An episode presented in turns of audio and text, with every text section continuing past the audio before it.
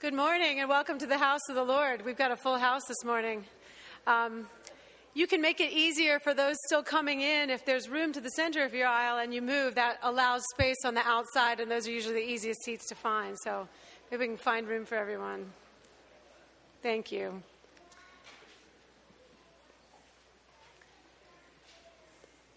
Would you join me in the call to worship?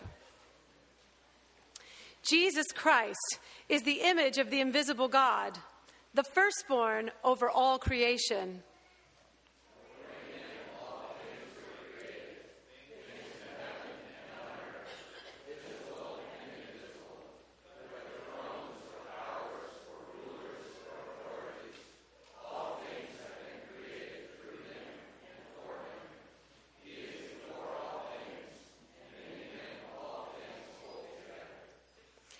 He is the head of the body, the church. He is the beginning and the firstborn from among the dead, so that in everything he might have the supremacy.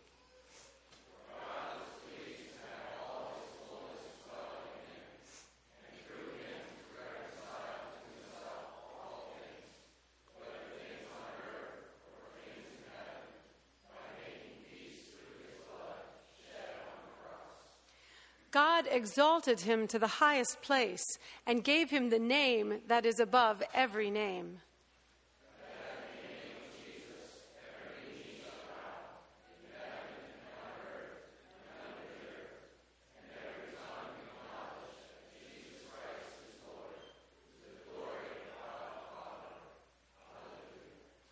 Would you bow with me in prayer?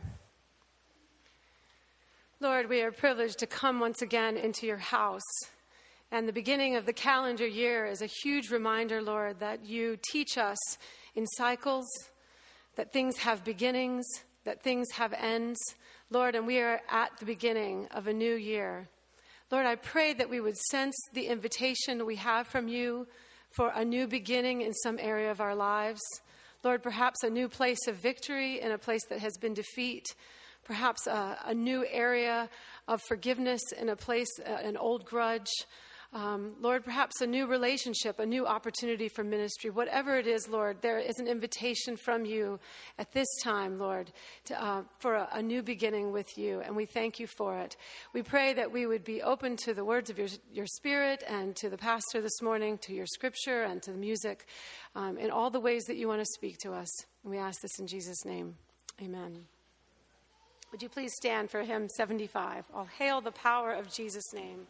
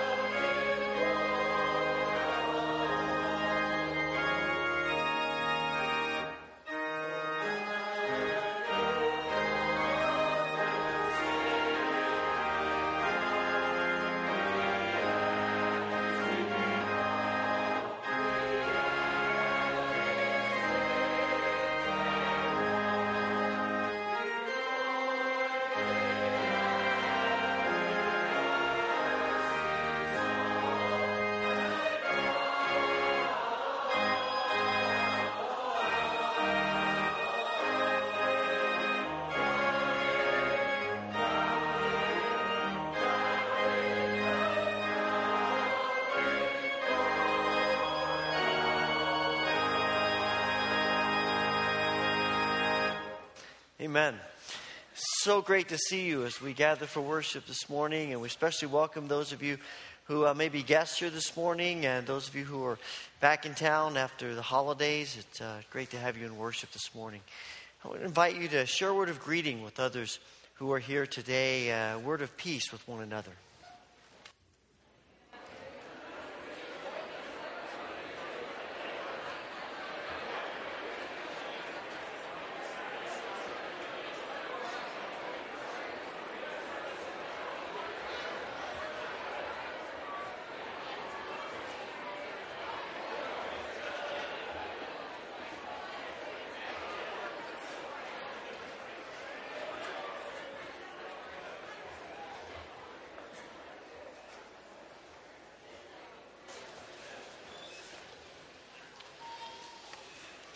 Just a, a, uh, couple of things to bring to your attention, things that are in the bulletin. Uh, Wednesday evening, our ministries start back up again for children and adults, and you see information about that. Next Sunday morning, we go back to our regular worship schedule of services at 8:20, 9:40, and 11. And uh, next Sunday evening, we will be having a service of of Christian baptism. And if you are interested in being baptized, uh, let me know this week, and uh, we'll have a class uh, the first part of this week, so you want to let me know probably tomorrow, and uh, we'll get the class in order to prepare you for being baptized. Also, there's an insert in your bulletin about Sunday school that starts up again next week and small groups. Uh, one correction the uh, small group for the Youngs actually meeting at Jack and Linda Lex's home instead of uh, Paul and Debbie Young's. So please take note of that.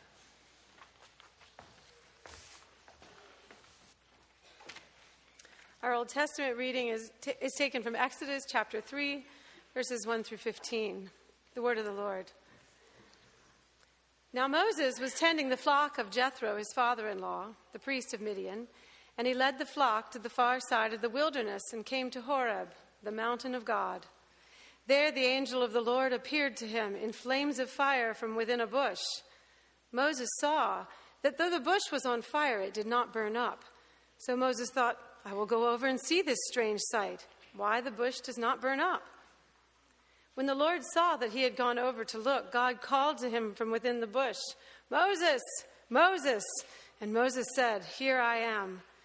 Do not come any closer, God said. Take off your sandals, for the place where you are standing is holy ground. Then he said, I am the God of your father, the God of Abraham, the God of Isaac, and the God of Jacob. At this, Moses hid his face because he was afraid to look at God. The Lord said, I have indeed seen the misery of my people in Egypt. I have heard them crying out because of their slave drivers, and I am concerned about their suffering. So I have come down to rescue them from the hand of the Egyptians and to bring them up out of that land into a good and spacious land, a land flowing with milk and honey, the home of the Canaanites, Hittites, Amorites, Perizzites, Hivites, and Jebusites. And now the cry of the Israelites has reached me, and I have seen the way the Egyptians are oppressing them. So now, go. I am sending you to Pharaoh to bring my people, the Israelites, out of Egypt. But Moses said to God, Who am I that I should go to Pharaoh and bring the Israelites out of Egypt? And God said, I will be with you. And this will be the sign to you that it is I who have sent you. When you have brought the people out of Egypt, you will worship God on this mountain. Moses said to God, Suppose I go to the Israelites and say to them, The God of your fathers has sent me to you, and they ask me, What is his name?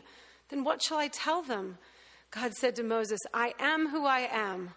This is what you are to say to the Israelites I am has sent me to you. God also said to Moses, Say to the Israelites, The Lord, the God of your fathers, the God of Abraham, the God of Isaac, and the God of Jacob has sent me to you. This is my name forever the name you shall call me from generation to generation. The word of the Lord.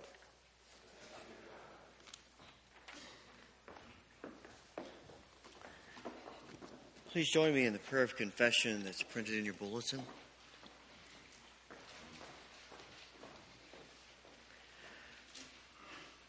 Let's pray together.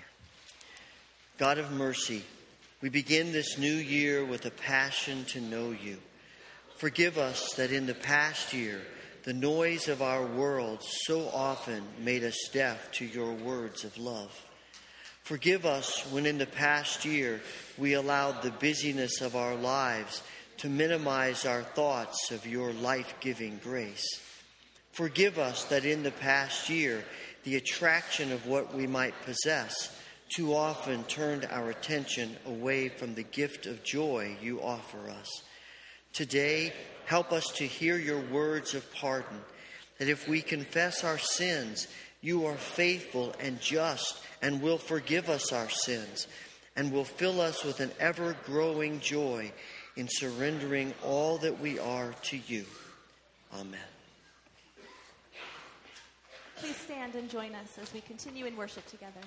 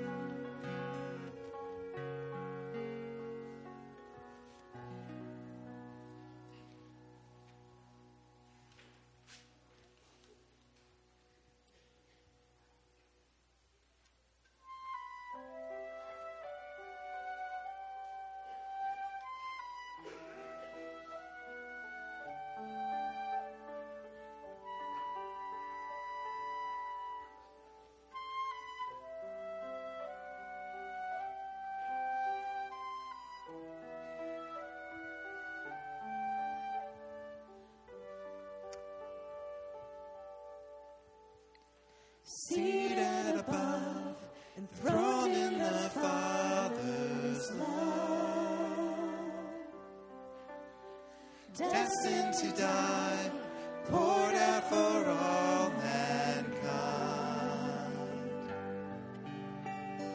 God's only Son.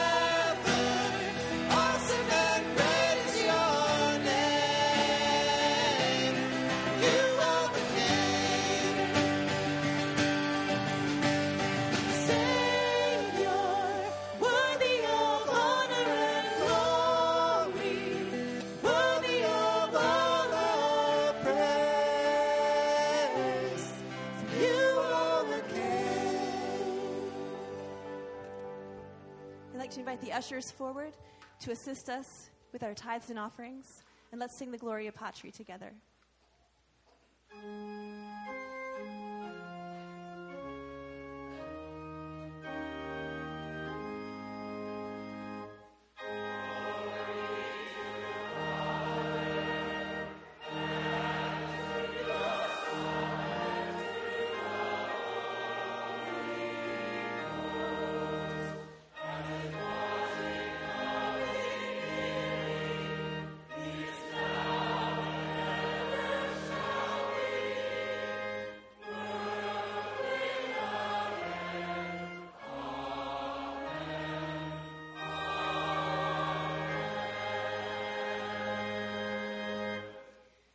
Heavenly Father, the great I am, the ruler of the universe, you have touched each of our lives, and we love you.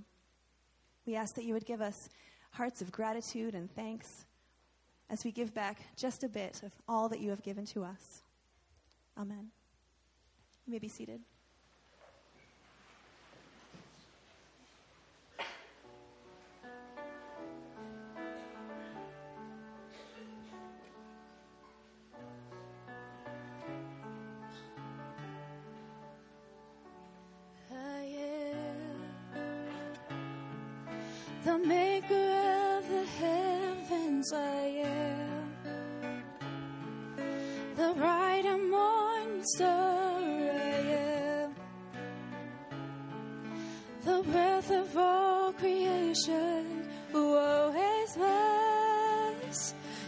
To come.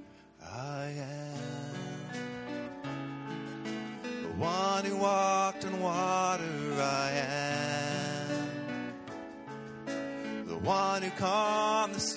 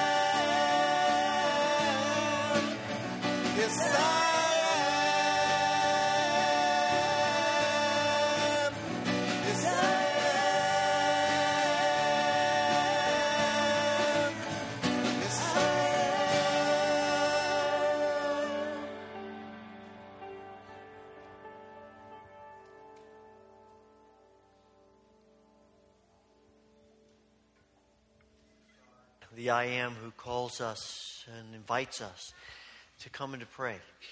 As we pray this morning, it's been a practice for a while to open the altar rail. If you would like to uh, come and offer your prayers here at the altar rail, please come and join me.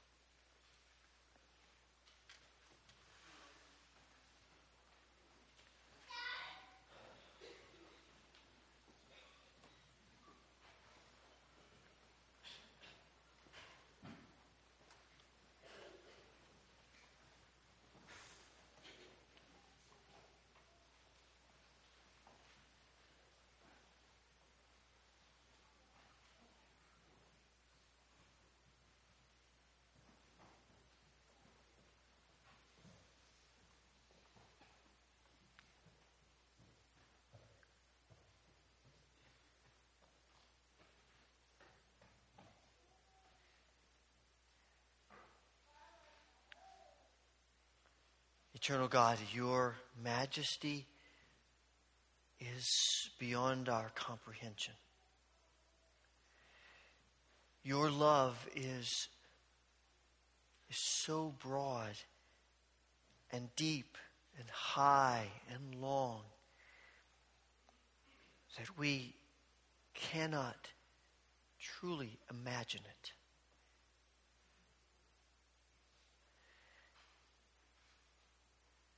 And yet, in your greatness, in your love, in your power, you call us to yourself.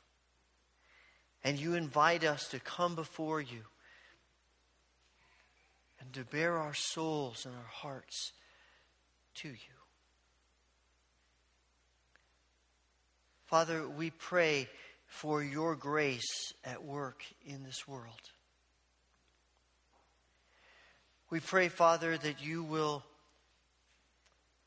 through your Spirit, hover over those places of special need, places of great human suffering, conflict, war. Father, in this world, there is so much need. We pray for our brothers and sisters who are suffering for their faith in you. We think especially of this dear brother and sister in Kyrgyzstan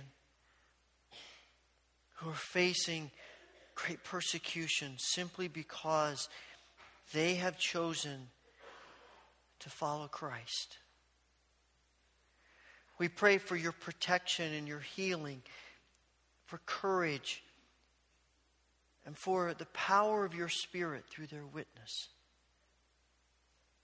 That others may see your great love and mercy, the transforming power of your grace, and be drawn to you.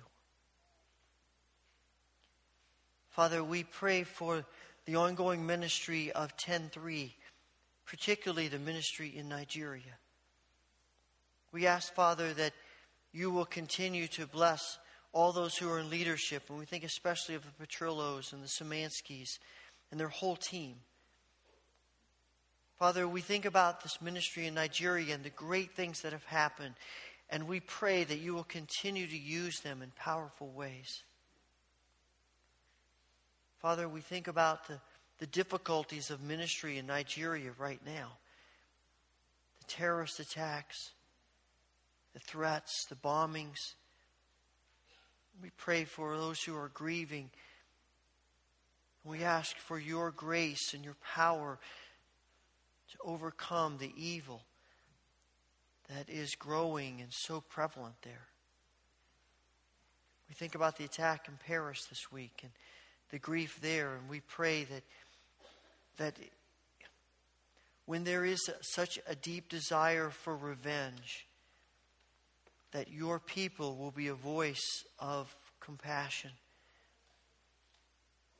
a voice of love, a voice of reason. And we pray that even through this tragedy, your spirit will be in evidence, bringing healing and grace and mercy and peace. Father, we pray for our own lives. We pray for comfort and peace in the midst of our grief and pain and loss. We pray for your healing power upon all who are struggling with illness.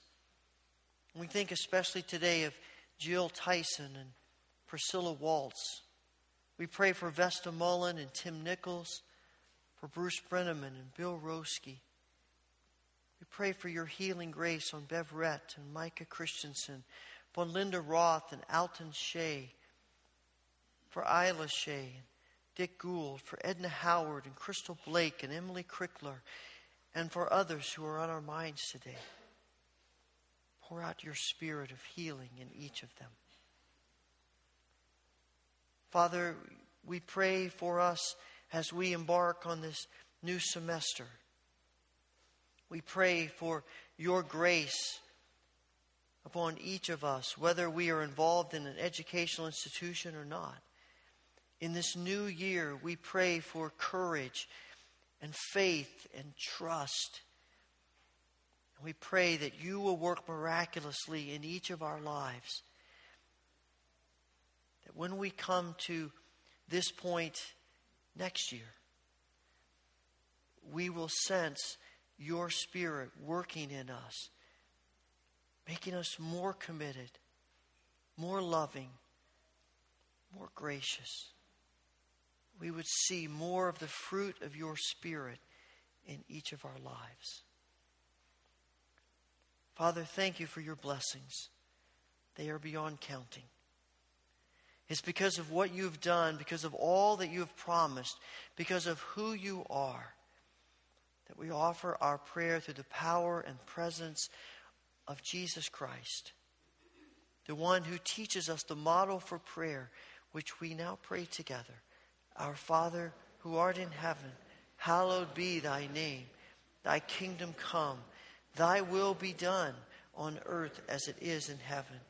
Give us this day our daily bread, and forgive us our debts as we forgive our debtors. And lead us not into temptation, but deliver us from evil. For thine is the kingdom and the power and the glory forever. Amen.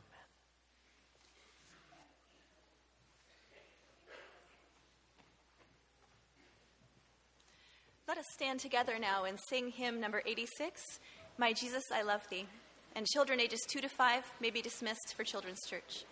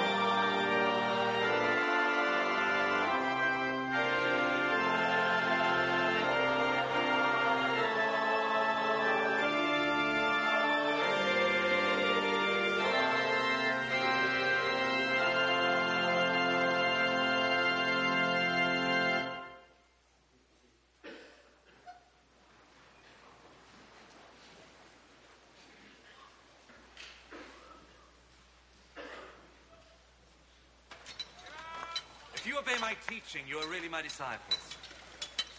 You will know the truth, and the truth will set you free. We are the descendants of Abraham, and we have never been anybody's slaves. What do you mean then by saying you will be free? I am telling you the truth. Everyone who sins is a slave of sin. A slave does not belong to a family permanently, but a son belongs there forever. If the son sets you free, then you will be really free. I know you are Abraham's descendants, yet you are trying to kill me because you will not accept my teaching. I talk about what my father has shown me. But you do what your father has told you. My father is Abraham.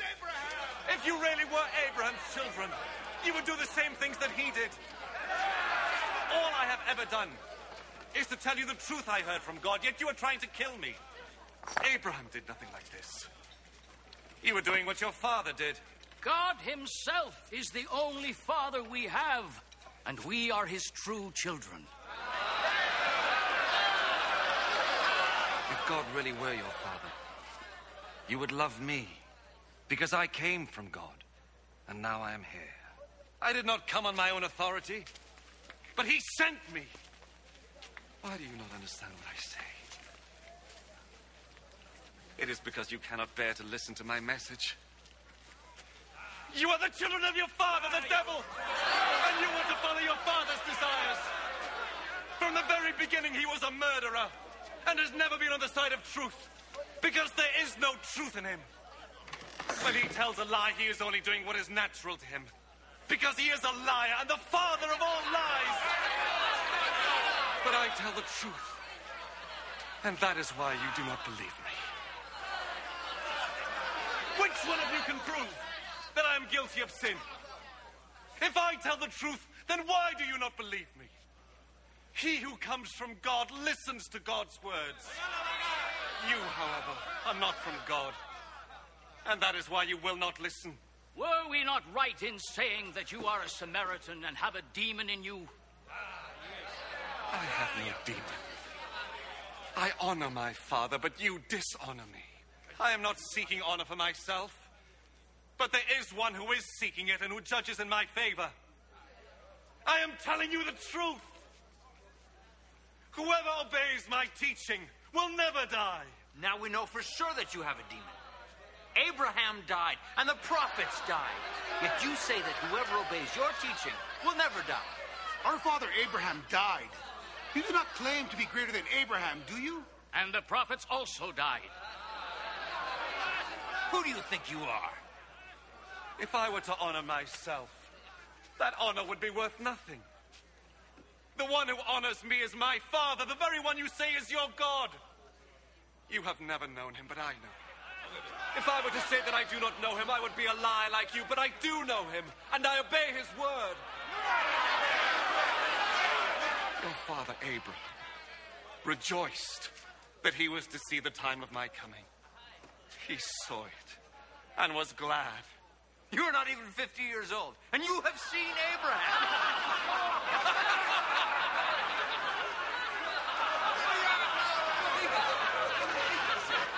I am telling you the truth.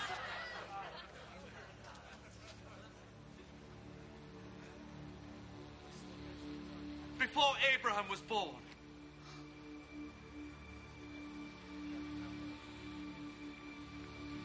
I am.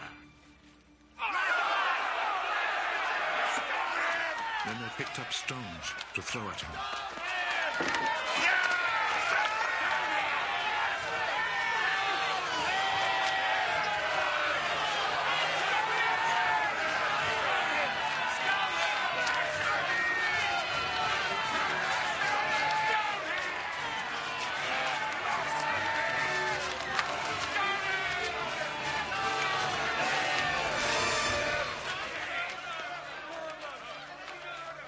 Jesus hid himself and left the temple.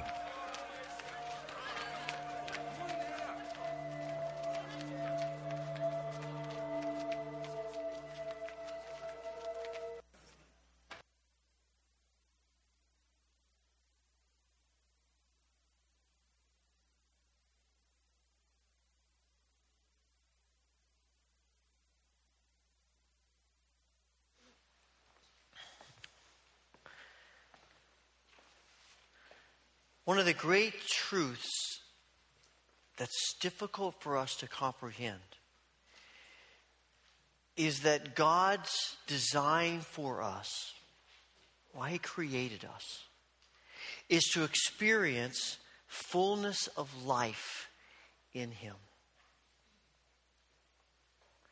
Over and over again, the scriptures tell us God created us to experience the fullness of who He is, relationship with Him, His love, His mercy, His grace, His joy, His truth. But we struggle to believe that because of our sinful natures, because we live in a world of pain and difficulties and struggles. Life is hard. Life doesn't end up the way we want it to. People hurt us. We hurt people. And all of these things create in us a, a doubt about whether God is who He says He is, that God's plan and desire is what He says it is for us. And so throughout the scriptures, he's continually revealing himself as the God who is who he says he is. And Jesus comes to reveal that in the most profound way to us. And the season of Epiphany, this time, this, uh, the word epiphany means manifestation, revelation. And Jesus comes to reveal to us the fullness of who God is. Not just so we can know who He is, but so that we can experience in our lives what He desires and created us to experience. One of the ways in which Jesus reveals that is through His, his self declaratory statements. These statements where He says, I am this. I am this, I am this. And that begins and is focused right here in this passage that we've just seen on the screens played out for us from John chapter 8. Jesus is there at the temple with a lot of people, some Jewish people, some of the religious leaders, and they are having this discussion that gets pretty volatile. I mean, you know, Jesus says you're children of the devil. They're saying, Jesus, you're demon possessed. I love the way this, this uh, drama depicts the disciples standing there. You can see the look in their faces like, Jesus, what are you doing here? Uh, we're outnumbered. They've got a lot of stones. These people are, these guys are strong. You, know, you can see their eyes going, uh, what's happening here? And Jesus just keeps raising the ante as this conversation they have with each other until he says to them, If you believed in me, and those who believe in me will never see death. And they say to Jesus, What are you talking about? What do you mean, never see death? Abraham died, the prophets died, all of the great people of God died, and you're saying people who believe in you will never die? Are you greater than our father Abraham? Jesus says, Well, Abraham rejoiced to see my day. Abraham got pretty excited thinking about me coming into the world. And in fact, when he witnessed it, he was ecstatic. And they're saying, What? You're not even 50 years old. And you saw Abraham who lived 2,000 years ago? What are you talking about? You're a fool. You're an idiot. What do you mean? And Jesus says, let me put it this way. Before Abraham was even born, I am.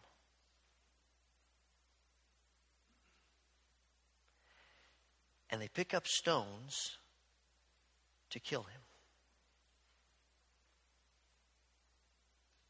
They have to wonder why in the world that little phrase. I mean, they, it seems to me he said a lot more volatile things before that, calling them children of the devil. than to simply say, Before Abraham was, I am. Why does that get them so angry? Why do they pick up stones to stone him? Because they understand what he's saying. They understand the minute they hear Jesus speak those words, I am, their minds race back to the third chapter of Exodus that we read earlier. Moses in the burning bush. He has this encounter with God, and God says to Moses, I want you to go to Egypt and to be the, the, the person to bring my people out of slavery, out of bondage. You're my man. And Moses, who's scared to death about this, says, Okay, if I go and I tell the Israelites, God said, I'm here to rescue you, who do I tell them sent me? And God says, I am who I am. You tell them, I am sent me to you. And he says, This is my name by which I will be known from now on. I am. In Greek is the phrase ego eimi. Jesus says, before Abraham was, ego eimi. I am. In Hebrew, it's what we figured out, the Jews finally figured out the word, what we use the term Yahweh. It is such a personal, precious name to the Jews, they don't even pronounce it. In our English Bibles, it's typically capital L O R D, Lord. It's capitalized. You see that phrase over and over again. It is the personal name of God. There is an intimacy to this name, so much so that we don't, they don't talk, they don't use that name for God. It's too personal, it's too holy. This name describes God who is indescribable. This name refers to the God who is the Creator, the Almighty, all powerful, the Holy One. This is the God, the God of Abraham, Isaac, and Jacob, the God who created the earth, the God who, who spoke to Abraham, the God who promised to Abraham, the God who brought the Israelites out of Egypt, the God who parted the Red Sea, the God who established David and his throne, the God before whom all people on the earth bow in worship. This is the God for whom there is no other. The God who is completely other than any human being. And Jesus says, I am that God. No wonder they pick up stones to throw at him. We think of the most holy person you can imagine Mother Teresa, Billy Graham, I don't know, the most holy person you can imagine. As awesome as they are, what would you think if they said, I am God? That would disturb us. You know, we get pretty impatient with these religious leaders and with the Jewish people. This is a huge smack across the side of their heads for Jesus to say this. Philip Yancey talks about Jesus' claim to be God, and he says it is, it is such a radical thing for him to do this. You can't imagine in any other religions, you can't imagine any, any Muslim believing that, or being comfortable with the fact that even Muhammad himself would claim to be Allah. Or a, or a Jew believing that Moses claimed to be Yahweh. It's not a part of any other religion. And yet, here is Jesus saying he is God. And it's foundational to our theology and our faith that Jesus is fully God, fully human. We've just celebrated Christmas and the coming of Christ into the world as this human being and fully human. And now Jesus is declaring he is fully God, the God, Yahweh. You know, brings us back to what Lewis said in Mere Christianity that, you know, Jesus making the claims that he does, he can't just be a great moral teacher, as some people want to say that he is. The heresies through the ages have been typically either Jesus is, is fully God but not really human, he's just sort of a ghost or he appeared to be human, or the other side of it, that he is fully human but he's not really God. He's just this great teacher. And Lewis says it's impossible to take Jesus at his word. He said he's, he, he's he either has to be who he says he is or he's a lunatic, like in the way of someone who's saying that they're a poached egg. Or he's the, the devil of hell. He said, but you got to choose. Either he is who he says he is, the Son of God, or he is this raving lunatic. And people want to say, well, he's not one or the other, but the, the Jews understand what he's saying. It's clear to them that he is declaring himself to be God. And it's blasphemy to them. I was talking with someone about this recently, and they were saying, Do the Jews believe that they're right, or are they just being obstinate? I, I think they believe that they are right. In, in the same way that Fred Phelps and the people of Westboro Baptist Church believe that they are right to print anti gay slogans on placards and picket at the funerals of soldiers. They believe they're defending the truth. They believe that they are defending God. They believe that they are right. And we look at that and we think it's appalling. But the Jewish leaders are saying, you got to have some rules. This is what we've been, we believe all of our lives. And now for someone to come along and to say that, that they are reinterpreting or they are, they are fulfilling what we have been believing and they're, they're putting cracks in the walls we've created, we can't handle that. It can't be so. It's interesting to me that this story, this dialogue, is bookended with two stories about two people who are completely different than the religious leaders. At the beginning of John chapter 8, you have the story of the woman caught in adultery. At the beginning of chapter 9, you have the story of a man who's been born blind. Both of these people are outcasts in the culture, in the temple. Both of these people are considered not just insignificant, but cursed by God. No one sees anything good in either of these people. That's why they are who they are. And yet, when Jesus encounters these two people, they are open to him and are transformed. While the conversation that takes place in between with the people who ought to know better, the people who, who breathe the very air of the temple, these people dig in their heels and put up barriers and even threaten to kill Jesus. It's ironic. And it says something to me about, about the way we approach the, the surprising ways in which God speaks into our lives.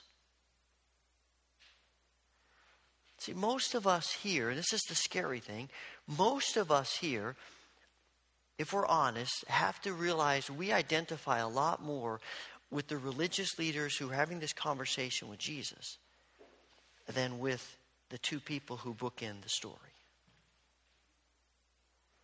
Most of us have a relationship with Christ, have an affinity to Christ, or have a, have a sense of wanting to be followers of Christ.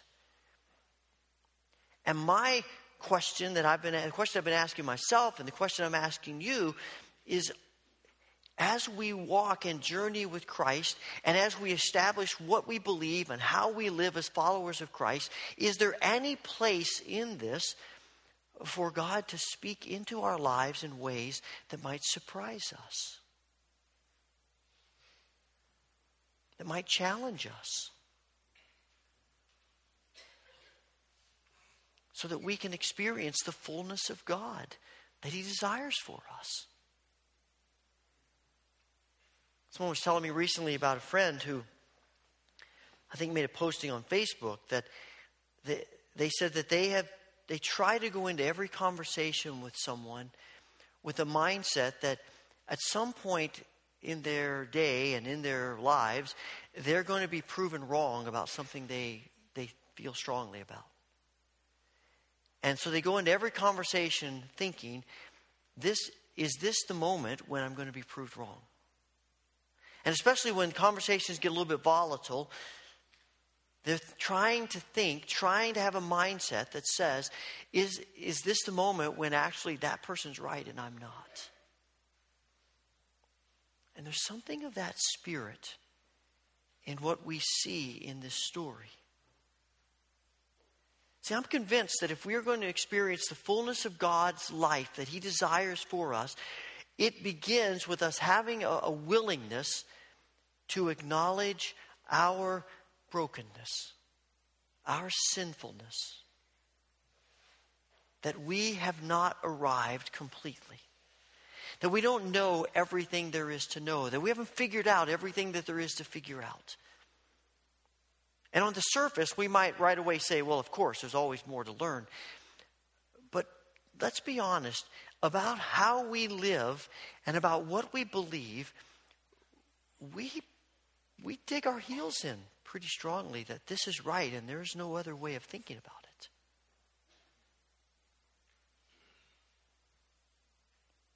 You, look at this story, and in the first part of, of this dialogue, Jesus says to these people, uh, The truth will, if you know the truth, the truth will set you free. And their response is defensiveness. You know, that's what we tend to do. We get backed against the wall, and, and people are challenging our beliefs and, and we're wrestling with how to answer and we're feeling sort of like uh, maybe they're right, I may be wrong. What do we do? We tend to get defensive. And when we get defensive, we tend to exaggerate and maybe even worse. And it's exactly what they do. They get backed against the wall and they say to Jesus, What are you talking about setting us free? We're not in bondage. In fact, they say, We have never been in bondage. Well, that's a head scratcher. Really? I mean, did you do you do you remember Egypt at all? 400 years, slavery, pyramids, all those things? Do you remember that? I mean, do you remember the exile when you were led but with rings in your noses to Babylon for 70 years? Quite frankly, look around. There are Roman soldiers posted all around this place watching you work. You've never been in bondage? And we laugh at that, but we think, but let's be honest. How many times do we say, Oh, I'm fine. Nothing wrong with me. I'm okay. They're the ones that have problem, not me. Not my issue we will never experience the fullness of God's life in us until we are able to acknowledge that we don't know everything, that we are broken people, that we wrestle with sin, that God always has more and more to do in our lives, that we haven't arrived. And we've been, sometimes we've been taught through the ages that holiness means we've arrived. Holiness means we figured it out, we're perfect. Everything is done. I am convinced the most holy people are the people who acknowledge their brokenness. It's one of the reasons why we put in our vision statement on those bookmarks that when the Holy Spirit makes us the church that we believe we are intended to be, one of the things that we will see as the Holy Spirit works in us is that we as a congregation will acknowledge our personal and corporate brokenness. Holy people are not arrogant, we're humble because we know who we are and we know how much we need Christ. Craig Barnes says that one of the most important functions of the church is the role of forcing us to confront the truth about ourselves, individually and corporately. And you look at this story and you see that these are people Jesus is encountering who don't want to acknowledge that. And what ends up happening? And you look at the stories in the Gospels, and every single person who is transformed by Jesus acknowledges their need. That's not a coincidence. But I also think that the opposite side of that is it's not just acknowledging our need, but it's living with a spirit of openness and being willing to allow God to speak into our lives in any way He chooses to, through anyone He chooses to, at any time and anywhere. That we have such a spirit of openness to, this, to God speaking into our lives that we're always looking for Him, always thinking about Him. Now, again, I, listen, I'm not talking about living with a spirit of relativism. You know, everything is relative. We just sort of, you know, there, there are no absolutes. That's not what I'm talking about at all. There are, there are core truths that we see in Scripture that are essential, and, and we don't budge on those things. They're, they're essential to us. But I suspect for most of us, there are probably fewer of those than we often want to admit. And I also find that too often, the things that we are most dogmatic about are not the core things, they're the peripheral things. How we live our lives, how we worship, some of the ways in which we, we embrace and, and, and talk about our theology. Do we live with a spirit of prayerful openness to God? That whoever God might want to bring into our lives, however unlikely they may be, that God may want to speak to us through them. In fact, I think if you think about the person or the circumstance that you would say is the least likely to ever have anything to say to you about God or to teach you or to challenge you, my guess is there's a good chance that's exactly the person or the circumstance through which God wants to speak to you, as He does me. Because it tests our willingness to be open to however God wants to work and through whomever God wants to work. And that's the spirit of openness that we're called to as followers of Jesus. Are we willing to let Him do that? Speak into our lives. You know, as I was reading this story, I was thinking about, you know, these stones that they pick up to throw at Jesus. How, where do these stones come from? And I think the video is right. I think the temple is probably in a state of construction, probably almost all the time. And, and these stones that they pick up are, are probably the stones that are part of the construction process. And isn't it interesting that the stones that are intended to be used to build God's temple are instead used in an attempt to kill God's son? And the more I thought about that, the more I began to contemplate the metaphor that that, that is for our lives. Because I think there are things that God gives us, things that are intended to, as means of worship, building the kingdom, that we use to tear down and to destroy. When you think about the gift of Scripture, Scripture that is given to us so that we can know God and understand God and know what it means to live for God.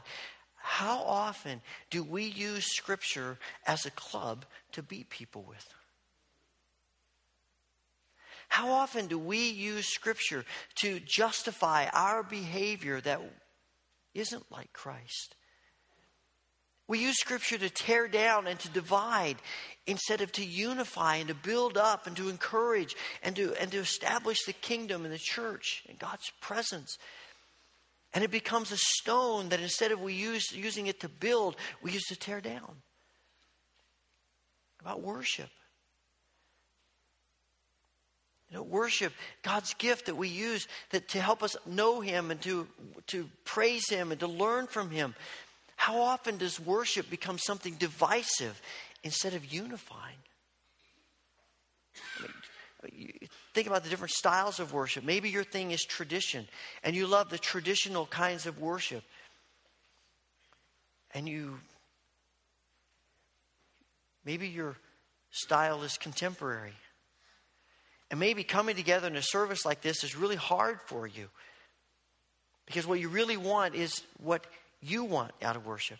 And, and, I want it to be the way I want it to be. And I don't like blending it. And I don't like hearing contemporary music, or I don't like hearing the organ, or I don't like the, the style of the worship. And it's a great challenge to, to come together. And I want to commend you for being willing to do that. But through the history, I mean, it's sad that one of the terms that has worked its way into the church is worship wars. I mean, you talk about oxymoron.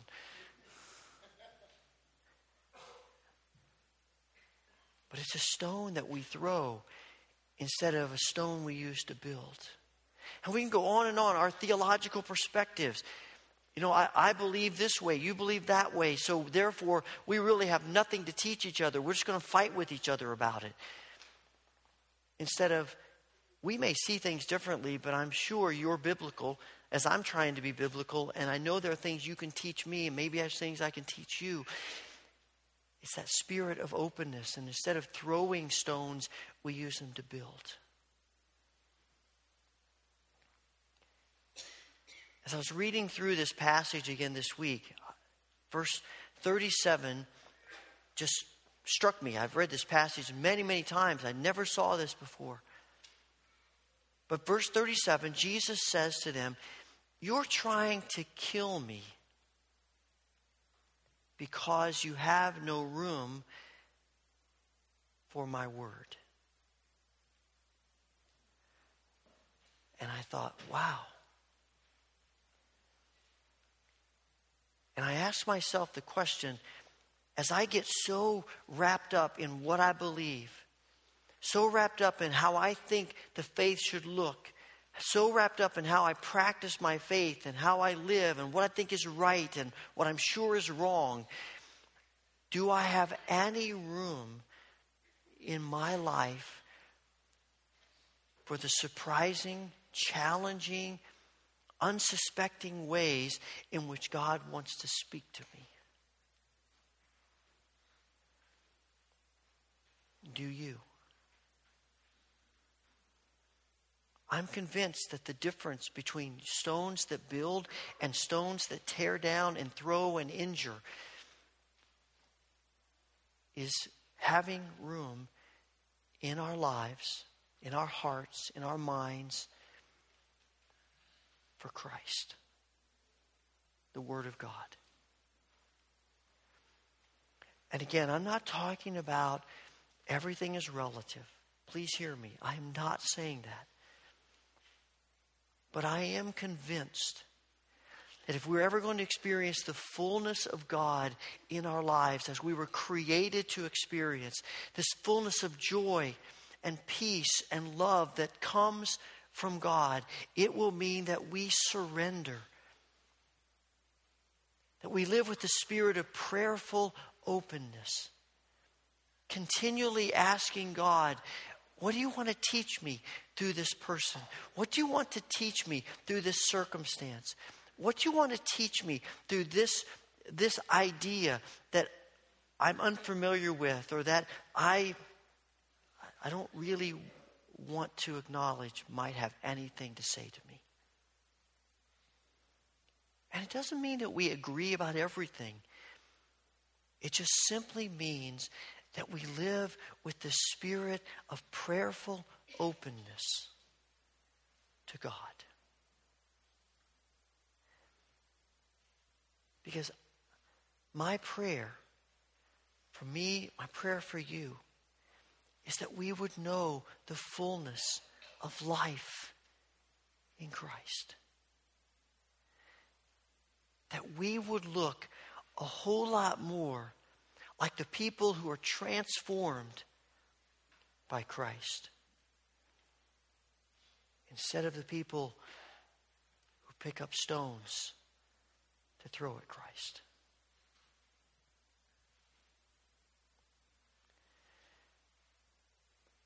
So, in this moment of contemplation and meditation, as you think about the gifts, the stones that God has given to you to build, to encourage, to grow,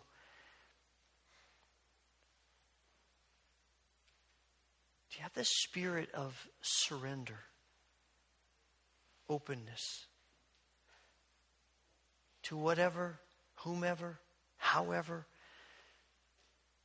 God may want to speak to you and to me? In this moment of silence, let's listen to God.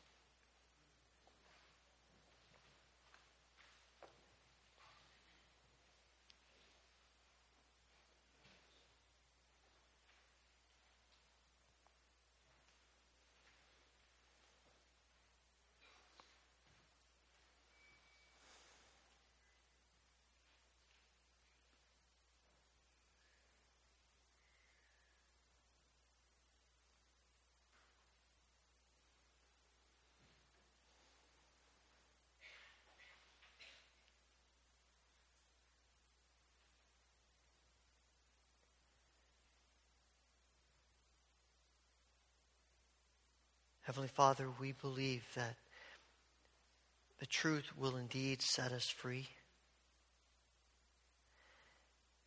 We believe that Jesus is who he says he is. And we confess how often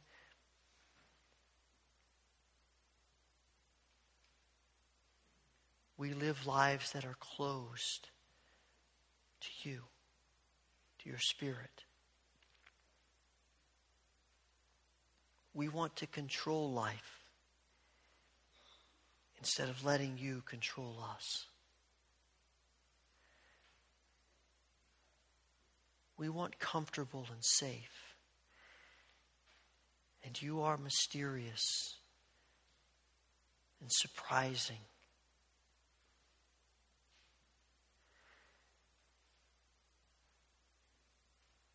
we so often settle for small lives. And you want to fill us with Christ, who is the life.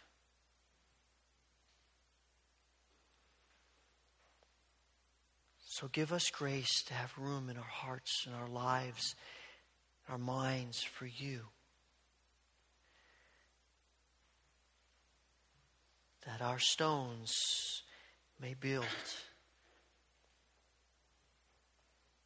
as you intend. Through Jesus we pray. Amen.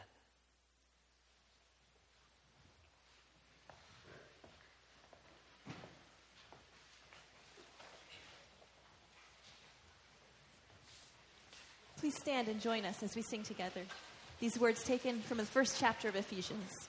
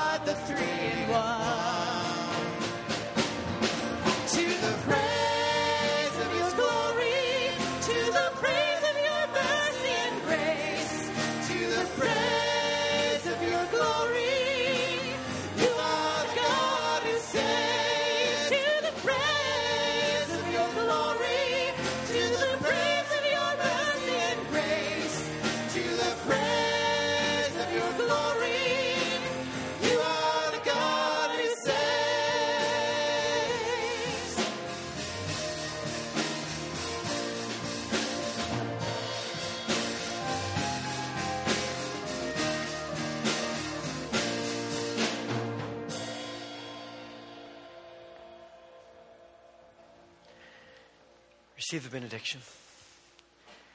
May the grace of the Lord Jesus Christ, the love of God, and the fellowship of the Holy Spirit be with you now and forevermore. Amen.